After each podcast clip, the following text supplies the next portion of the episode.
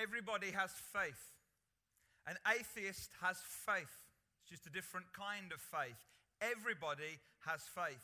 Everybody puts their belief and faith in something or someone. Everybody puts their X on a ballot paper somewhere. Everybody has faith. Some people believe that we were made by a creator who has a plan and a purpose for our lives. Others believe we're here by chance. There's no divine intervention in the universe. Both are positions of faith.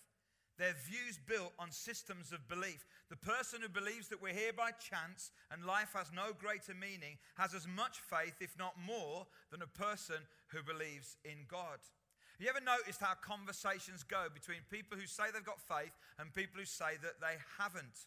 Often the phrase that's thrown into the conversation is, Oh, you're so close minded. Have you ever heard that? Interesting that is. If you believe in a creator, a divine being, you're seen as close minded. If you believe that you're here by chance and there's no greater meaning to life, you're seen as open minded. Fascinating. The person who believes in God, who believes there's more to life than what you can see, touch, taste, or wear, yet he or she is seen as close minded. Yet the person who believes that there's nothing other than what you can see or experience is seen as open minded. I wonder which is the most open minded position to believe that this is all there is, or to believe that there could be something or someone more. We all have faith and belief. The question is in what? Did you love the tortoise? He was stuck, wasn't he? Wasn't that great? Just touched the cockles of your heart, didn't it? Whatever that means. I'm not quite sure what the cockles of your heart are, but um, we won't go into that. The tortoise was stuck. He needed a fresh start, he needed intervention from the outside. Don't we all?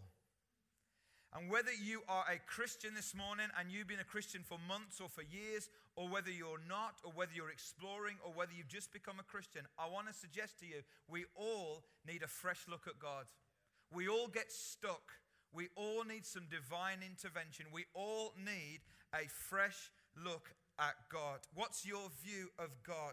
Jesus said some amazing words in John 14, verse 9. He said, Anyone who's seen me has seen the Father. Now, what he's saying is that for all human history up to that point, no one had seen what God looked like until God came in the form of Jesus. And he says, If you want to know what God looks like, get a fresh look at him. Here I am. He says, If you've seen me, you've seen God the Father. Now, next week, Dan is going to look at God the Son. He's going to look at Jesus. But I'm going to look at this word that, that, that is introduced by Jesus when he says, If you've seen me, you've seen the Father, you've seen the eternal God. You've seen God in heaven, if you like.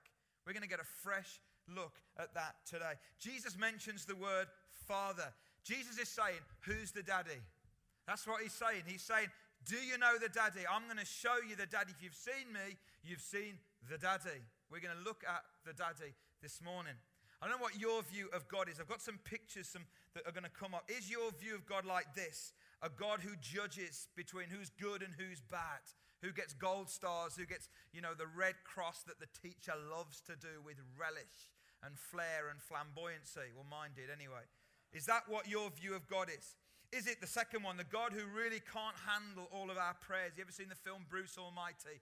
Okay, and it's like, ah, I can't handle all these prayers from all around the world. Is it the God who is distant, planning the fate of your life and the world, uncaring and unmoved? Is it the God who's just out to stop our fun? Is that your view of the daddy? Is that your view of God the Father? Is it a God who's unmoved by our pain and questions?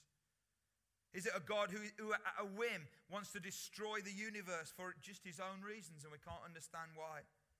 It's got world written on that big explosion. Is it a God who is some kind of impotent, ethereal, meaningless thing, like a being that sits on a cloud? Or is it, uh, is it a being who sits at the top of the mountain and all roads lead up to the mountain? Whichever religion you can, it just all gets up to God somehow. Is that what it is? Or do we actually need a fresh look at God? Do we need a fresh look at God? I want to give you a fresh look at God this morning. I have with me a little prop. It's Simeon's trampoline. And um, I'm going to preach on the trampoline this morning, bouncing up and down. You're getting worried, aren't you? I don't, anyone ever had one of these? Okay. And, um, whoa, oh, it's been a while. And the amazing thing is, if you've ever been on a trampoline with kids, okay, um, it's brilliant. And if you've ever been on those really big ones, and when our kids were little, we used to go on them, and they were great because what Simeon used to do was used to lie down on the trampoline, and he used to use my weight to help him to fly, okay? He flew quite high, as it was. And there was a moment in the spring when, if we got it just right, when both of us literally would just fly. And it's a great experience. And then, of course, the wife, the mother, comes out and gives you that look that wives and mothers can do, which says health and safety, alert, dangerous, dangerous, child protection, whatever else you want to say. And you say, right, I'm not going to do that. And so we calm down until she goes in the house, and then away we go again. And I want to use this as an illustration this morning, and it's not original to me, I wish it was. This is from a guy called Rob Bell. Some of you will have heard of Rob Bell. It's out of his book, Velvet Elvis, and this is his illustration of some of his material that I'm going to use this morning. And he suggests that faith is a little bit like a trampoline. And it's meant to be experienced, not analyzed or dissected. And he said, What it is about a trampoline, and you can't see it from there, but underneath there are springs. And the springs are the thing that enable you to jump, correct? They, uh, they're attached to the frame and they, and they stretch and they flex and they enable you to jump and to experience the joy and the thrill of what it means to trampoline. And he suggests faith is a little bit like that. And the springs are all the beliefs, or using a posh word, the doctrines to our faith. They flex and they stretch and they're attached, but they're not an end in itself. They're not the main thing. They're to help us to experience jumping. They're meant to help us experience God, to experience faith. And so, one of those springs is a, is a spring called the Trinity. Now, if you've never heard the word the Trinity, don't look in the Bible because it's not there. The doctrine or the spring of the Trinity came into being centuries after Jesus had gone to be back with God the Father in heaven. Now, it is implied in the Bible in lots of ways, but the word is never found. It's just this belief that God is one God in three forms God the Father, God the Son, and God the Holy Spirit. Okay? And this belief, like I say, is a spring, and you can take it off and you can examine it and you can wrestle with it, but it's meant to help us to jump. It's meant to flex. It's meant to stretch. It's meant us to get a fresh look at God. The problem is that I've discovered is that some of our springs become an end rather than the means. And we feel as Christians, this is where I want to stretch your thinking, that if one of those springs was somehow, if we examined it, it wasn't quite right, that the whole thing might collapse. So let me give you an example. If we discovered that the world wasn't created in six literal 24 hours, but was created in six periods of time, some Christians would think that their whole trampoline would collapse. I don't. Whether I believe that or not is immaterial. What I want to tell you is that our faith is not as fragile as that, folks. That if we discovered somehow that one of these beliefs, one of these doctrines, one of these springs wasn't quite as right as we thought it was, the whole thing wouldn't collapse. God is bigger than that. God is bigger than that. And we need a fresh look at an awesome, amazing God. And what I'm going to do this morning is I want to look at three springs with you, okay? And I want to challenge, I nearly said threaten, I want to challenge some of our thinking uh, when we look at this. Spring number one is this that God is unfathomable, not predictable. God is unfathomable, not predictable. That's a spring that if you jump on that, it will enable you to experience God in incredible ways. Deuteronomy chapter 4, verse 12, the Bible says, Then the Lord spoke to you out of the fire. You heard the sounds of words, but you saw no form. There was only a voice. It's like God was saying, Listen, you heard me, you didn't see me. In the ancient world, people needed to see their God, so they made idols or images so they could see him, so they could understand him, so they could shrink him to their understanding. Job said, Can you probe the limits of the Almighty? It's a question. Moses asked God at the burning bush. Remember that story if you know it? And God spoke to him out of the burning bush and said, I'm going to send you back to Egypt, to Pharaoh. And uh, Moses said, All right then, in the end. He said, Well, if I'm going, who shall I say sent me? And he gives him this really frustrating, annoying answer. He says, I am. Like, that's not a name, is it? Do you know what I mean? Like, is it Frank? Is it Derek? Is it Bernard? What's your name? Who sent me? And he said, I am. Now, that word I am comes from the verb to be. So, what God is really saying, this makes it much easier I will be who I will be. is what he's really saying. Other people suggest that what he's actually saying, when you look at the, at the Hebrew, is I always have been, I am, and I always will be. Yesterday, today, forever. That's who sent you. And yet Moses is saying, yeah, but, but I need a name. He's saying, yeah, I am. I am. God is saying, if your goal is to figure me out totally, it's not going to happen. Later, Moses says, Show me your glory. In other words, I want to see more of you, God. God says, Okay, go up to the mountain, hide in the cleft of a rock. I'm about to pass by, and you can see my back. That's what it says, you can see my back. It's interesting. The rabbis used to say that back was a euphemism for just where I was. God's saying, Moses, the best you're going to do, the most you're capable of seeing, is just where I was. Isn't that amazing? The moment we have God figured out is the moment we're no longer dealing with God. You think, I've got so many questions about God. Correct. You should have questions about God. God is unfathomable, not predictable. The moment you've got Him figured out is the moment it's not God. It's not God. You're dealing with somebody you've made up. And we think we're in control then because we understand him. And then he becomes a God of our manufacturing rather than eternal creator, Father God. God is bigger, beyond, and more all that we could ever ask, think, or imagine. The springs, the doctrines, the truths, they're important, but they're not God. They're not God. Whether you believe in speaking in tongues as the initial sign of the evidence of the Holy Spirit, that's a spring. It's not God. Whether you believe in full immersion or sprinkling is a spring. It's not God. Whether you believe healing's in the atonement or not is a spring. It's not God. And if one of those springs isn't quite right, the whole trampoline doesn't collapse. Amen? Because God is bigger than that. And we need a fresh look at God. Truth is not an end in itself. Truth is an insight into God, and God is infinite unfathomable, no boundaries or edges. Truth has depth and layers and texture. One of the great theologians of our day, the actor Sean Penn, he's not a theologian, he said this when everything gets answered, it's fake. The mystery is the truth. Wow. When everything gets answered, it's fake. The mystery is the truth. If you study the Bible and it doesn't lead you to awe and wonder, you're not studying the Bible. You're not studying the Bible. So I want to say this morning is your view of God predictable? Then, if it is, it's the wrong spring. You need a spring in your faith that's unfathomable. Whereas you jump and as you experience, you find out more of God. And as you find out more of God, you realize you don't know much about God. And that moment when he's all, well, I know everything and it's all stuff, that's the moment you're not talking about God at all, but something completely different. So, listen, this morning you might have questions about faith and life and God. I want to invite you to the trampoline because that's what it's meant to be. That's what it's meant. I'm going to ask the band to come back up. We're going to pause for a moment. We're going to do things slightly differently. We're going to just pause and we're going to worship this unfathomable God. And we're going to just kind of say, Wow, God. And we're going to use a song that we haven't used for a long time just because the words are so apt for this morning. And it's the song called Indescribable.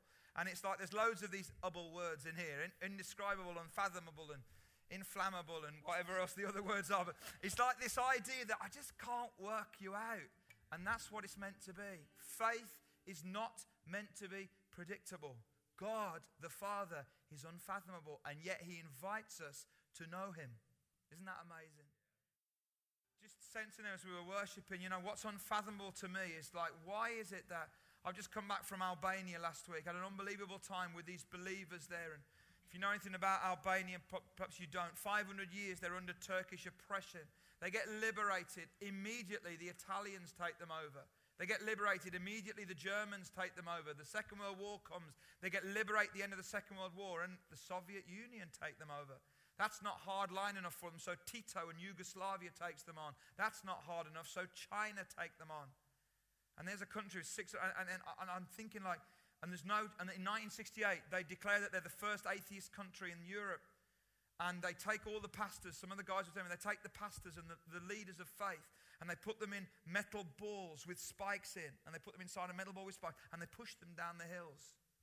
And they put some of the pastors in the 60s and the 70s in barrels and they roll them down the hills where we were having a coffee. And they said, Oh, this is the hill here where they rolled the pastors down in barrels into the sea to kill them. And what's unfathomable to me is that there are people all around the world who would do that for their God, and yet many of us, including me, think, oh, you don't believe in God anymore. Do you know what I mean? I didn't get the job I wanted, or I didn't get this, or I didn't get that. I'm not sure there's a God. That's unfathomable, isn't it? Why some people would go through that, and they have a view of God that's so much bigger than the view that we often have in it. And I want us to say, God, please enlarge our view of you. Give us a fresh look at God, who is unfathomable not predictable. Second thing I want to say is that, and I think this is a spring that many of us need to, to get right God is a life giver, not a rule maker. Many of us understand God the Father as like this God, and all He's about is rules. He's about something that you can't do, and you shouldn't do that, and don't do that, and you're naughty if you do that. We see God, especially in the Old Testament, as harsh, vindictive, and angry. We need a fresh look. Let me just give you a fresh look. So God says to Abraham, You know that son that I gave you? That like son that is, it, that is my provision. You know that one, Isaac? I want you to take him and I want you to take him up a mountain and I want you to sacrifice him to me just to show that you really are obedient to me and that you really love me. And Abraham, without flinching, takes his son, Isaac, up to the mountain, puts him on the, um, on the altar, is about to kill him with a knife, and God stops him and says, You don't need to do that. I provided another way, there's a ram caught in the thicket. Now we look at that and we think, what a harsh, vindictive God. How could God do that? That's like cosmic child abuse. How could God do that? What we don't understand is that in the day when Abraham did that, everybody was doing that. Everybody was sacrificing their kids as a way of appeasing the gods. That's why Abraham didn't flinch, because he lived in a world where that was commonplace. What actually happened there isn't about God being harsh and vindictive at all. Because when he took his son up there and he was about to kill him, God said, You know what? We're not going to do this anymore. You don't need to do that. There's another way. Stop doing that. He brought civilization on and forwards at that point. God is not a rule giver, God's a life giver. And when God acts in the Old Testament, we have to understand it in the context of the world at the time. See through that and see that God is not all about being hard and harsh and vindictive, but God wants us to live life as He intended it to be. As He intended it to be. You know, the problem is when you view God as a rule maker, keep the rules or else you forget that all rules are immersed in a narrative. Understand what I mean by that? All rules are immersed in a narrative, they're in a story. So we look at the Ten Commandments in Exodus chapter 20 and we think, oof, Ten Commandments, Exodus chapter 20. Take it out. That no, it's in a story. Exodus chapter 1, the people of God are in slavery in Egypt. God sets them free. He liberates them. He enters into a covenant with them. He takes them on a journey. He takes them into the promised land. There, they're going to be a new civilization, a new society. And if you're going to have a new society, you need some rules because those rules will give you life. You see, and we don't get that. We don't understand that. That actually the rules that God has given us are not because He's harsh and vindictive, but because He wants us to live life and life to all of its fullness. So I'll tell you what, if you don't lie and you don't steal and you don't covet and you put God first, you're going to have a better life. And I tell you what, the big society is not David Cameron's idea, it's God's. God has this vision, this dream of a big society, of a community that really works. And any community that really works has got to have some rules. Not to be rules, but to be life giving rules, life giving principles. Dorothy Day, who's a writer, said, Our work is to create a society where it's easier to be good. Isn't that amazing? Our work is to create a society where it's easier to be good. And we need a fresh look at God means we flip this issue of rules around. So let me pick one, okay? Do not commit adultery is one of the rules. Very easy to look at that as a do not commit adultery. What God really wants is not for us just to keep that, but He wants us to have really great marriages. You see, it's not about do not commit adultery. You could say, well, I've gone through the whole of my marriage and I've not kept, mm, committed adultery, but we had a terrible marriage. We didn't grow in love. I didn't express kindness. We didn't develop. We didn't discover more about each other, but I kept the rule. You missed it. The rule there is meant to be do not commit adultery, is what we're about. But actually, God says you should honor each other. You should respect one another. You should spend time with one another. You should want the best for one another. You should grow in your love over the years. It's about life, it's not about rules. God only gives rules as a means of giving life. We need a fresh look at God. Jesus said to the Pharisees, You search the scriptures and you think that by them you have life, yet you don't come to me. You know the rules, you keep the rules, but you don't have the life. And I want to encourage you and inspire you and challenge you a little bit this morning in your Christian life. Are you keeping the rules or are you living life? And you might say, Well, I won't keep the rules then. Well, then you won't really live the life. Are you with me? But you say, Well, I do keep the rules then. Well, then, are you living life? Because the rules are meant to be there to give life, not just to be rules. Third thing that we're going to say God is a father and not a dictator. God is unfathomable, not predictable. God is a life giver, not a rule giver as such. And God is a father, He is not a dictator. I understand that the term father is difficult for many of us. It's difficult because it's masculine okay? And, uh, God is not masculine or feminine. God is a being and he has attributes of both. But the, the word father is used because of the kind of world in which the Bible originated and the understanding of what the father's role was and is. And I think we understand that to a degree. But the other reason it's difficult is because of our own experience. And whether you've had a great father or not, all of our human experiences are inadequate when it comes to God the Father. So if you sit there thinking, oh, I'm not, you know, I can't engage with this because I didn't have a great experience of a father. Listen, the best experience of a father in this place is inadequate for us to understand what God the Father is really like. So look at Luke chapter 15 with me if you wouldn't mind. Luke chapter 15. Are you okay? You with it, yeah? Who's going to get on the trampoline at the end of this message? That's the response this morning. Kay will do it children's worker. so you know the story really, really well. I'm sure you do. The prodigal son or the, you know, the, the, man with the two sons, and you know, he, the, the, one goes to him, the younger one goes to him, and he says, uh, basically, I wish you were dead. Is basically what he says. He says, "Do you know? You know when you die, and we're like going to get, oh, I'm going to get half, and your brother's going to get half. Could I have mine now?" It's a little bit like saying, "I wish you were dead," really.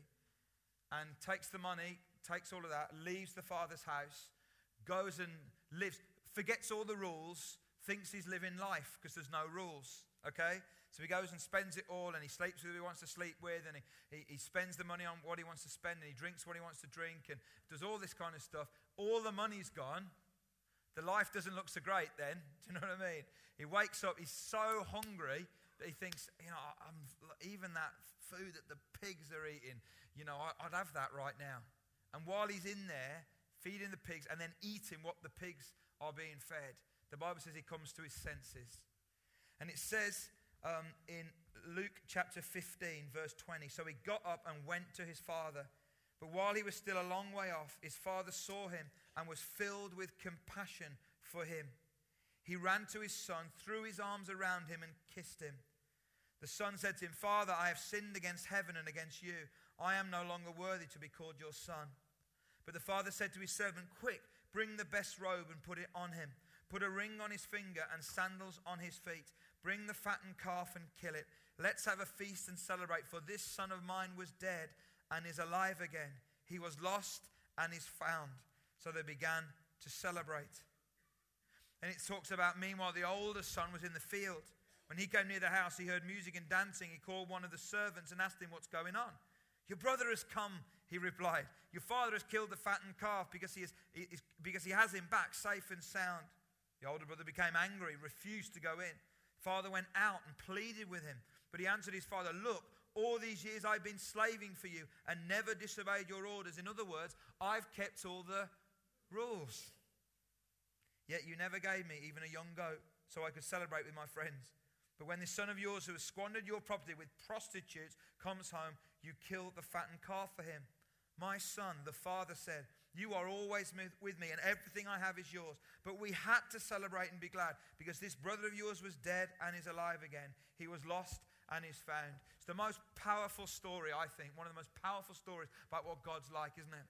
The painter Rembrandt um, painted this incredible painting, if you've ever seen it anywhere, um, of, of this, depicting this. And you see the father, and you see his hand, and the hand stretches out um, of the cloak onto the head of the younger son. And you see the older brother in the side. And the hand is feminine and yet the father is masculine. It's an incredible painting you've ever seen. If you look really close, you see that the hand feels feminine. It's like this idea that God is not just man, it's man and woman. It's the whole thing, it's the whole parental thing.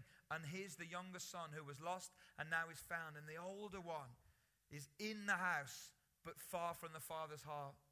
And I want to just talk to you a little bit about this because I honestly think that most of us Christians, we know it here, but we need a fresh look at it here.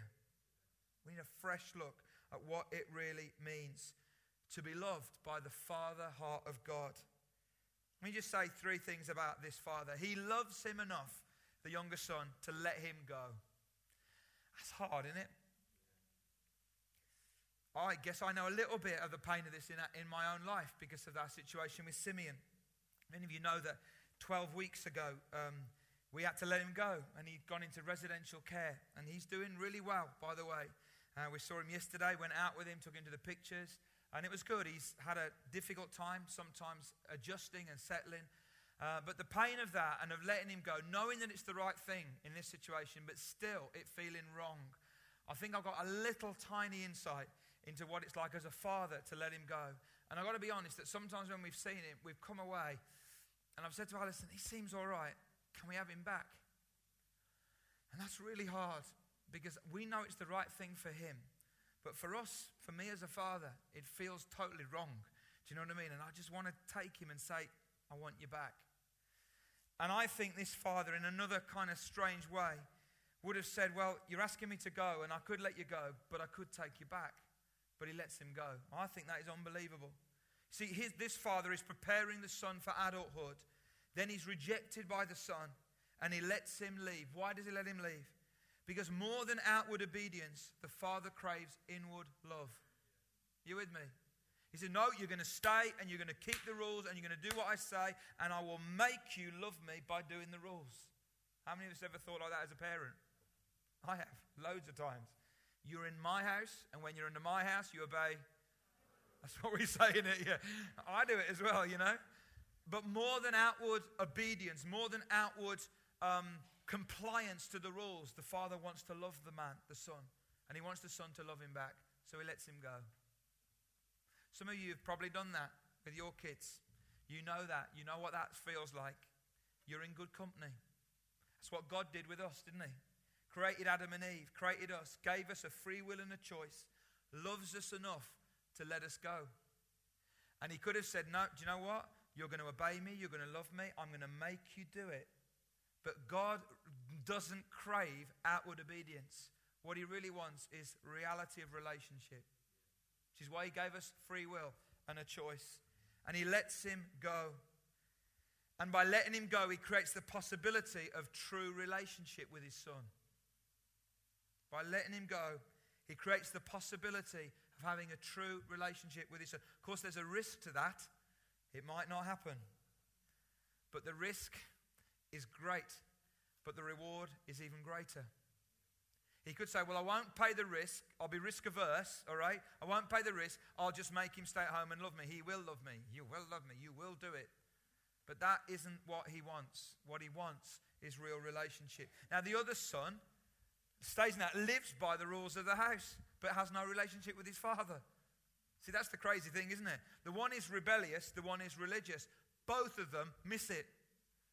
You see, that's why we need a fresh look at God, because you might say this morning, Well, I'm not like that naughty boy. Do you know what I mean? I, have obeyed the rules, and I stay in the house, and I come to church, and I read my Bible, and I, and I pay my tithe, and I don't do this, and I don't do the other, and I don't smoke, and I don't drink, and all that.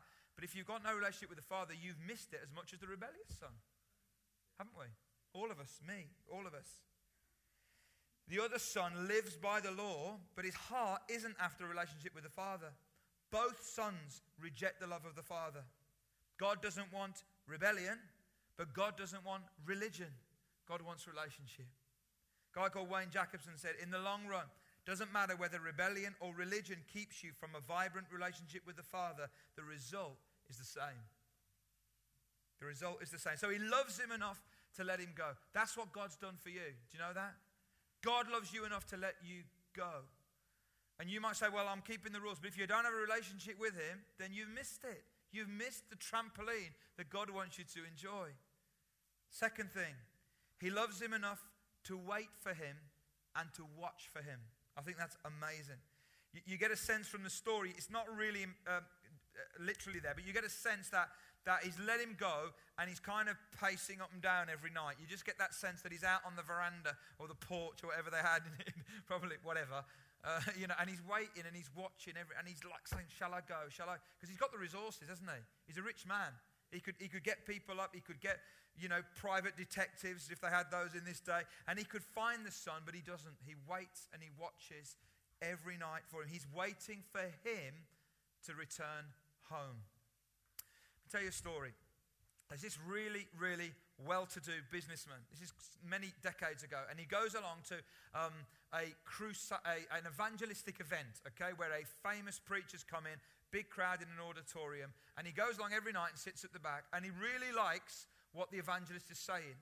He's nodding and he really likes it. And when it comes to the response time, when the evangelist is saying, right, if you want to give your life to God, if you want to, you know, really follow God, then you come down the front and we'll, you know, respond and understand that dynamic. And every night he, he doesn't do it. And one of the ushers kind of says to him very, very nicely, you know, uh, you know, do, do, do, you want to, do you want to go down? Do you, know, do you want to go down and, and, and pray the prayer? And he says, no, I don't need to go out to the front to pray to God. I can do it right where I am. And this happens night after night after night. On the last but one night, the usher again says, You know, you've been coming every night. Do you want to come down? I'll come with you if you like. He says, Young man, I don't need to do that. I can stay right where I am. I can pray to God right where I want if I want to. Okay. Final night. This is the last night the evangelist is here. This time, this man is so touched by what he hears that there are tears coming down his cheek. And he turns to the usher, this young man who's been every night trying to urge him to come out. And he turns around to the young man. He says, Please, would you come with me? I want to go down and give my life to God. Do you know what the usher said? Now, you don't need to do that. You can do it right where you are. You see, it isn't about going out to the front or about sitting in your seat. It's about what's happening inside you, isn't it? When he came to the point where it wasn't all about him and his control, where he wanted to know God the Father, then it doesn't matter where you are. You've come to your senses, you've come home. Do you understand? You've come home. It's a matter of the heart. It's a change of the heart, not a change of geography. And for this young man, it wasn't just that he'd come home physically, it's that in his heart, he'd come to his senses. He was broken and he wanted to come home to the Father. And the tragic thing is that there are many, many Christians sat in churches all across our nation who've not come home. Who've not come home. Who've not come home. To know the Father is to love the Father. And to love the Father is to return to the Father, it's to come home. Paul says in Romans 2, verse 4, God's kindness leads you to repentance. That word repentance literally means a change of mind, a turn of direction. We're going away from God, we're coming to God. It's a change of thinking. God's kindness leads you to repentance. And then the third thing is this. So he loves him enough to let him go. He loves him enough to wait and watch for him. Then he loves him enough to embrace him.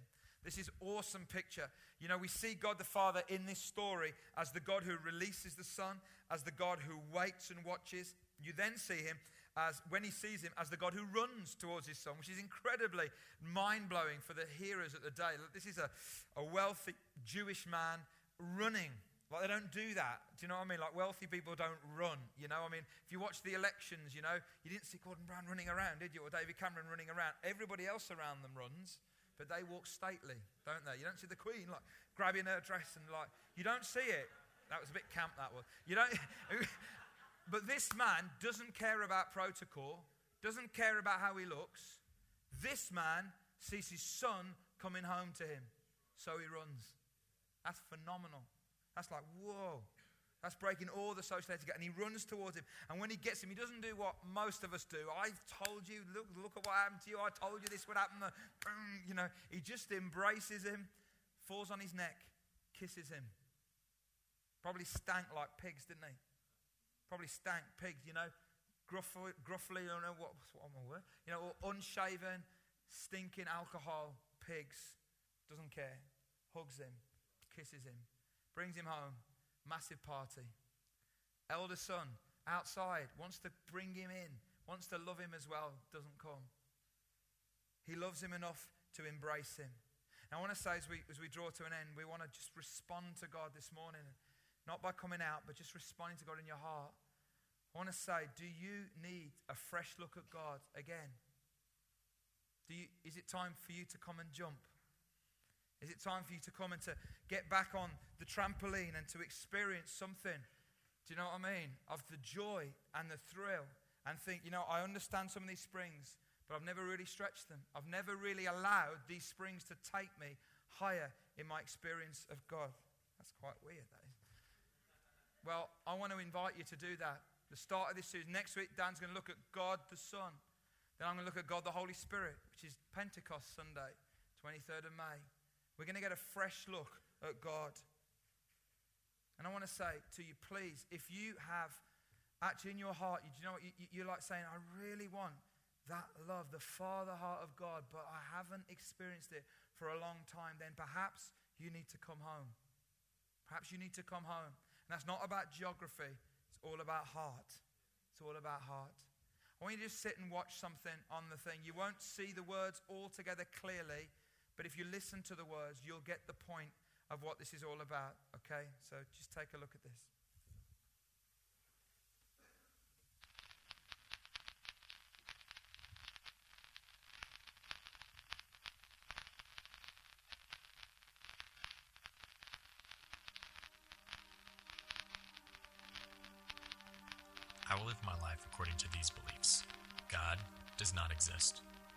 It's just foolish to think that there is an all knowing God with a cosmic plan. That an all powerful God brings purpose to the pain and suffering in the world is a comforting thought. However, it is only wishful thinking.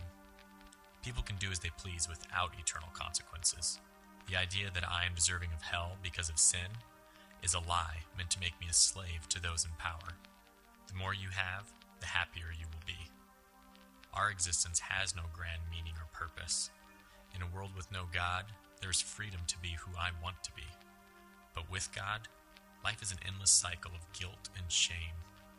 Without God, everything is fine. It is ridiculous to think I am lost and in need of saving. And that's how I felt before Christ opened my eyes, changed my heart, and reversed my thinking. I am lost and in need of saving. It is ridiculous to think everything is fine without God. Life is an endless cycle of guilt and shame.